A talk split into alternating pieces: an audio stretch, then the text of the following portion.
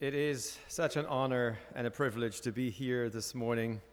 And I do know in which town I am today. So, even though it is true, I am traveling quite a bit. And uh, sometimes when I wake up in the mornings, I have to r- remind myself, where am I again? but it is truly a pleasure to be here. And I am just so thankful to God that uh, God is still using me in ministry. And, and that feels just great because I have a pastor's heart. And when I was defrocked in December of 2013, um, my heart sank. Um, and I thought my, my ministry had come to an end. Um, but God had a different view on that. And so I'm here today to speak to you, bring you greetings in, in the name of my family. Some of them are here this morning my wife, my son Tim, and his partner. Um, but I bring you greetings from all of my children, other children as well. Um, I always say we are a true LGBT family because half of us are gay and half of us are straight. I have three gay children, four altogether. Uh, so some things are different in, in, in LGBT families like ours. For instance, uh, you know, our first three children are gay, so we always wondered about our fourth child, Pascal. We always wondered, is he gay? Is he straight? Is he gay? What, what's going on with him? Until he finally uh, came out. And he probably had to come out as the only person in the history of ever having to come out as straight. and he did so, curiously, on Facebook. You know, it was the weirdest thing. But it is truly a joy to be here this morning. When I heard that you have a series on on the book of Acts, uh, I thought, well, that's great. I have a passage I love uh, in the book of Acts, and it's the one that was read here this morning. And of course, it is the one where, where Peter really is tested. Um, Jesus always taught us that we have to draw the circle wider, even when we think we have drawn it wide enough. Jesus encourages us to draw it even wider, to include ultimately everybody in our circle. Because the truth is that we are all God's beloved children, no matter who we are. We are all God's beloved children. And until all of God's children have found a place in our circle, in our churches, in our hearts, we're not there yet. So here is Peter. What I love about Peter is that he gets so many things wrong, even though he is the one that Jesus said, Upon you, the rock, I will build my church. Uh, but he gets so many things wrong, and it's so encouraging because if, if such a high profile disciple gets things wrong, then maybe we're allowed to get things wrong at times as well. And we can certainly learn from that. But simply put, Peter's world before he received this vision um, is neatly divided into three groups. First of all, there are Christians. Of course, they have the full salvation. Then there are Jewish believers who have the potential to receive full salvation by the Messiah, by Jesus Christ. And then there were Gentiles who, in Peter's view, cannot receive salvation, oddly enough. And you know, humans have always struggled, and we still are struggling uh, with exclusion, with issues of exclusion. Dealing with cultural differences, there's a very smart author by the name of Samuel Huntington who, in his book, The Clash of Civilizations, argues that perceived cultural differences are rooted in three things. First of all, a feeling of superiority toward people who are perceived as being different. Secondly, a fear of and lack of trust in such people. And thirdly, he says, a lack of familiarity with the assumptions, motivations, social relationships, and social practices of the other people. And Peter was certainly no stranger to Huntington's suggestions. The question is why? Didn't Peter learn anything from Jesus? Jesus did not only not avoid those who were cast aside by society and religious leadership, but he went out of his way to seek out the lepers and all those who were considered untouchable. He sought out the Samaritans and all those who were considered infidels. He sought out women and children and all those who were considered voiceless in first century Judean society. He actually also sought out sinners, prostitutes, tax collectors, and all those who were considered unlovable. And he even sought out Canaanites and Gentiles and all those who were considered enemies of Israel. Jesus' message is always challenging and stretching us. And that's why I love Jesus so much. He reaches out to every single person. His circle is complete and includes all of God's children. But God, in His infinite goodness, is patient with Peter and arranges for this dream, for this vision and in this vision, Peter sees all kinds of, of foods that are unkosher. And in, his, in this dream, he hears the voice from God saying, Kill and eat. And he says, No way, God, I'm not going to eat unkosher food. I never have and never will. And God says, Don't call unclean what I have made, what I have made clean. I believe this vision, this dream Peter had, was very much necessary for him to be able to say yes, to go along with, this, with these servants that were sent by the centurion Cornelius, a Gentile, a Roman official and soldier. And as he follows these servants into the house of Cornelius, he experiences something that is very surprising to Peter. He sees how the Holy Spirit descends upon these Gentile believers. And they become Christians. And that just doesn't fit into Peter's world view at this point in time. But this is the experience that changed Peter. And you know, it's interesting the personal experience of how people come out to us in this day and age as being gay. And they may be our children, or they may be our cousins, or they may be friends. But that is actually making a difference today. This is what changes America, and this is what changes our world society today the personal testimony of people. Because as we see, as we witness the Holy Spirit working within the lives of the others that we have formerly excluded, they become part of our circle, part of the circle of God. It's actually what happened to me as well. You know, I've uh, actually grown up as, and I'm going to come closer to you here. I, have actually grown up in, in a Baptist church. It wasn't an American Baptist church, it was actually a, a German Baptist church. And, uh, and I, was, I was raised to believe that homosexuality is a sin.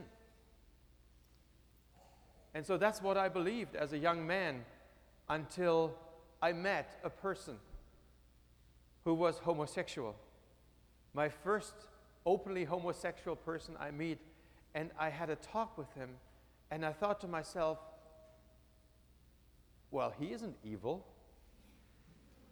And for the very first time, I noticed that there was something odd about the teaching of the church. And it took a long development in me, and it took seminary studies, but nothing changed me as much as when my son Tim came out to us. And many of you know how the story unfolded that my son Tim, whose faith had always been very important to him, I remember him playing church with the stuffed animals and preaching to his stuffed animals when we came home from church.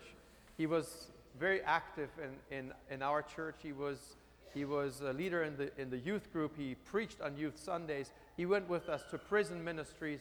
He played his instruments on the worship team. Faith had always been so important.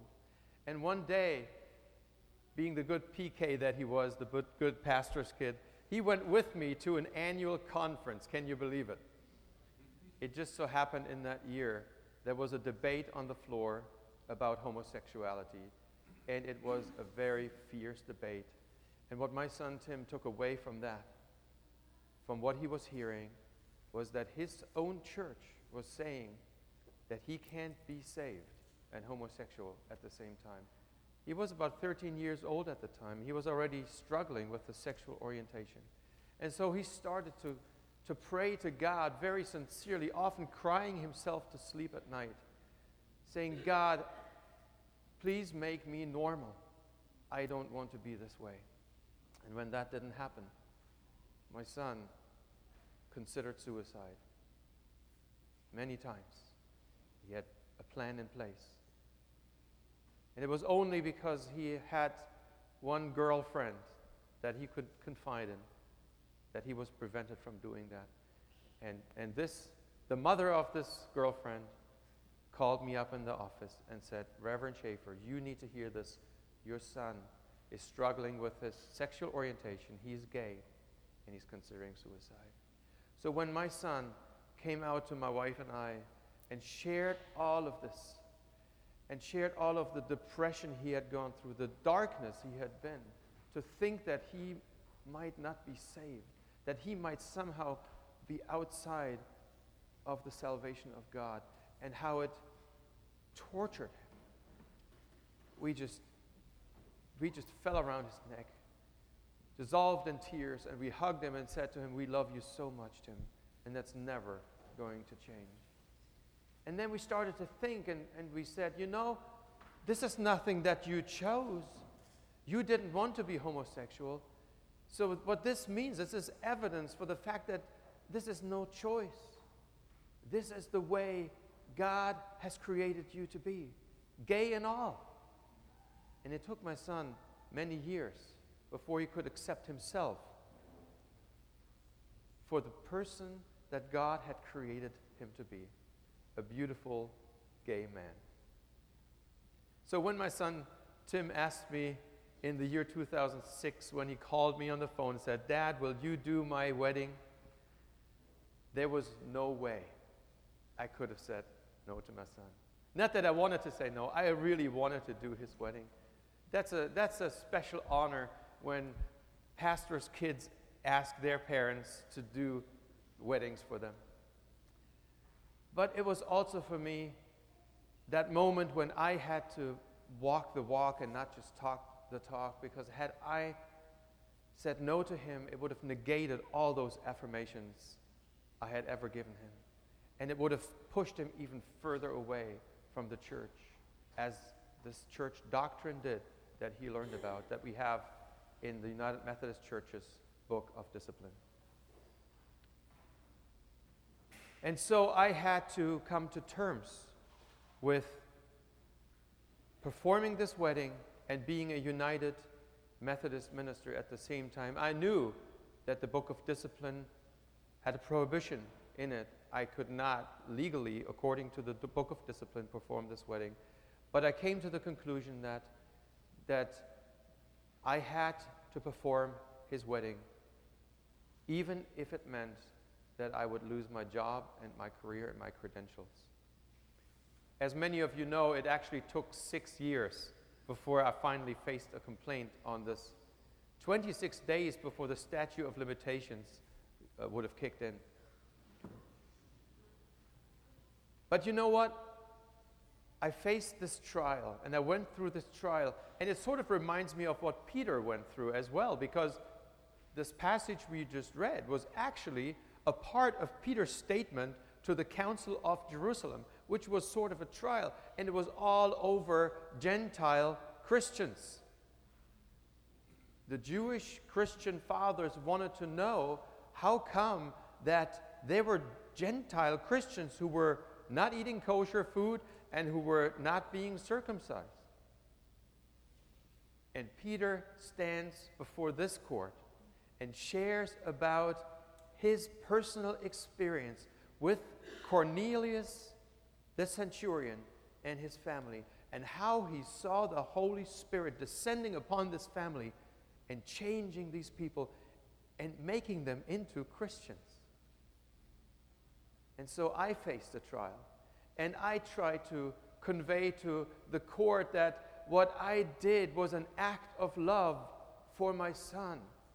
I could not pass by on the other side of the road like the priest and the Levite did in the parable of the Good Samaritan. But I had to attend to my son. He was hurt. He had been hurt by the doctrine of the church. And I could not say no to him, to his request. You know, there was a point in the trial when I made a realization. I had been counseled by my lawyers and by my counsels to be very diplomatic and to just keep the focus on the act of love that I had performed for my son. But on the second day of the trial, when I, right before I was supposed to take the witness stand again, I knew I could not make this political and very diplomatic statement. My counsels had said to me, if they ask you in the stand, will you ever perform a gay marriage again? You say something like, I can't answer that question. It's impossible to answer that question. It's a hypothetical question based on an action in the future. And it all depends, so I really cannot answer this question. I was supposed to avoid and somehow not come across as rebellious but I knew in my heart that I had to make a stand on that day, not only for my son, Tim, and for my two other gay children, but for all of our LGBT brothers and sisters within the church. So many of them had, in the meantime, contacted me, written me letters and Facebook messages and emails telling me their story of how they had been harmed by the doctrine of the church. And those stories were horrendous.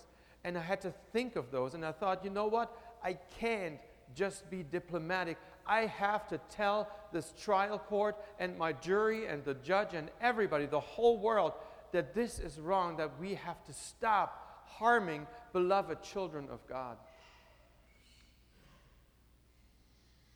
But it was a hard decision, and, and I was very fearful. I did not want to lose my job. I did not want to lose my security. That's one of the nice things we have in the, in the United Methodist Church. We have a guaranteed appointment, which really gives us a lot of security. Our families uh, profit from that as well. So during the lunch break, I went to, into my room in the cabin at Camp Innabah where the trial was happening. And I sat on my bunk bed and I prayed. And I said to God, God, is this something that I must do? Is this something you want me to do? To tell the church that this has to stop? And God, if, if this is what you want me to do, what am I going to do if I lose my job and my career, if they take my credentials? What about my security? What about my paycheck? What am I going to do tomorrow? I have two boys still in school and I have to support them. How am I going to do that? What about my health insurance? What about all of those things? And it was at that moment when, when God redirected my thoughts to what happened on the cross, when Jesus performed the biggest act of love that has ever been performed. He didn't just give up his career and his security, Jesus gave his whole life, and he did it with such grandeur and grace. Because as he saw those Roman soldiers at the foot of the cross, the very same people that put him there, that nailed him to that cross, he prayed. He prayed to the Father and said, Father, forgive them, for they do not know what they do. And as I was considering all of that, all of a sudden, giving up my career didn't seem such a big deal any longer. And I knew what I had to do. But I was still very nervous. I remember sitting in, in this makeshift courtroom, which was actually a gymnasium of a United Methodist camp. And I, I remember sitting there, and I was going to be called up to the witness stand, and I started to, to write down words and sentences because, because I wasn't really prepared, and, and I was so nervous I didn't know if those words were going to come out or not. And, and I remember just feeling sick to my stomach. That's how nervous I was. And you know, when you feel that way, you're not very confident. You feel weak. And I was called into the stand, and, and I just left that piece of paper there because I couldn't even read my handwriting. That's how nervous I was. And I sat down in the stand, and something incredible happened. I looked over to where my family was sitting, just where they sit now. And I, and I saw their love and their support in their eyes. I had never heard the words, I am so proud of you, that came from their mouths during this time. I had never heard that many affirmations from them. And, and I looked beyond them and I saw a sea of people draped in rainbow colored stoles. And I knew they were supporters. There were so many supporters in that courtroom that they didn't just sit on my side, on the defense's side of the courtroom. They sat on the church council's, the prosecution side of the, of the room as well. And I, and I saw in their eyes that they were looking intently at me and with love and support. And it was almost like I could feel their prayers at that moment. And strength came back into me. And, and I was just amazed. I was totally amazed at the words that came out of my mouth as I was addressing the jury, about 13 pastors sitting over in this area. And as I addressed them in my final testimony, I was blown away by the words that came out of my mouth. The very first thing that I did when I got the official transcript of the trial, I went back to that speech to see did I remember this right? Did those words really come out that way? And they sure did. And I would actually like to read to you um, some of those words that I shared. But before I read those words, I'd like to read a scripture to you from Mark 13 11. And this is really what I experienced at that moment, where it says, Whenever you are arrested and brought to trial, never thought that was going to be a church trial, but do not worry beforehand about what to say. Just say whatever is given you at the time, for it is not you speaking, but the Holy Spirit. And this is what I said to to the 13 jurors who were seated over here, I said, So before you make a decision, please know that I will continue to minister to all people equally, regardless of their gender, nationality, race, social status, economic status, or sexual orientation. And my message is going to be that we as a church and as individuals need to stop judging people based on their sexual orientation or anything else. We have to stop the hate speech. We have to stop treating them as second class Christians. We have to stop harming beloved children of God. We have to reach out to them and treat them as Jesus would have treated them. And that's going to be my message. And at that moment, I took out a rainbow colored stole, which this is the actual stole that I used. It was given to me the day before by my attorney. It was his wife's, and she wanted me to have it. Has her name in it, Ann Ewing. It's right here. And I said to the trial court, you know, I don't think things happen by chance. I was given this stole, and it's a rainbow colored stole. And I want to put this on me as I make a vow to never be silent again. And I said to the trial court, to the jury, I said, This is a symbol of who I will have to be from now on an advocate for the LGBT community within the church and beyond. And that is all I have to say. something incredible happened at that moment. As I was dismissed from the witness stand and I was seated in my seat, I felt at peace with God and the world and myself. I had no more fear of losing anything. Whether they took my credentials or whether they would have stoned me to death, I had no fear of anything. It was what 1 John 4:18 says. Perfect love will drive out all fear.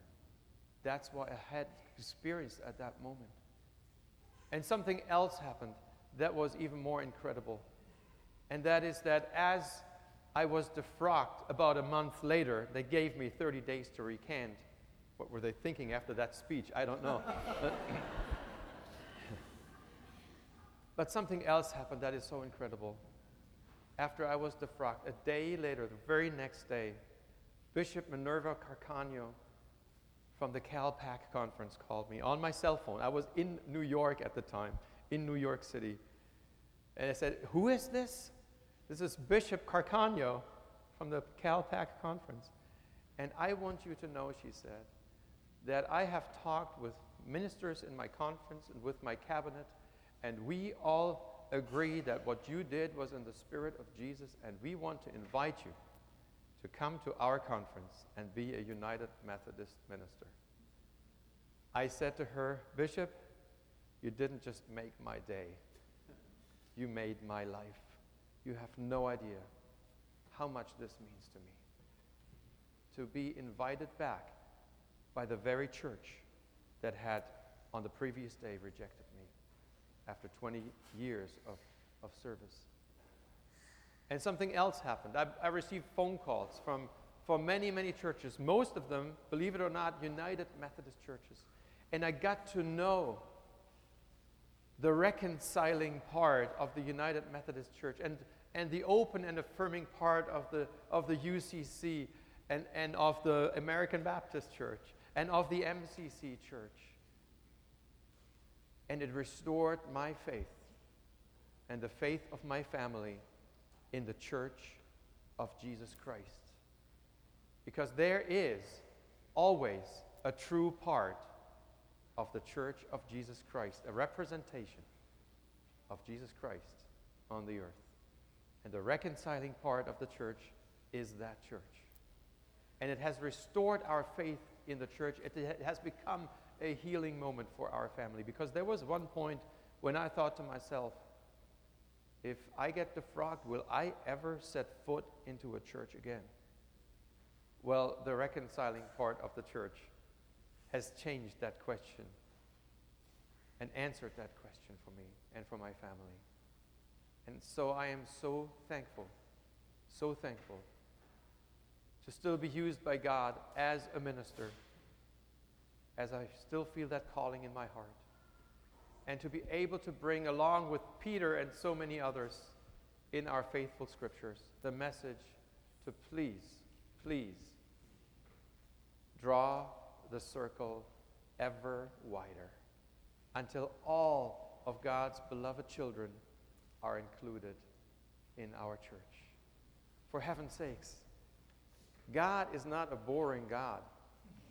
God is an exciting God who, who made creation so in such manifold diversity. Not one snowflake is like the other. Not one person is like the other. God wanted us to enjoy each other, not just our similarities, but our differences. And He wants us all to get together and have a great party together as we worship our one Creator. In Jesus' name. Amen.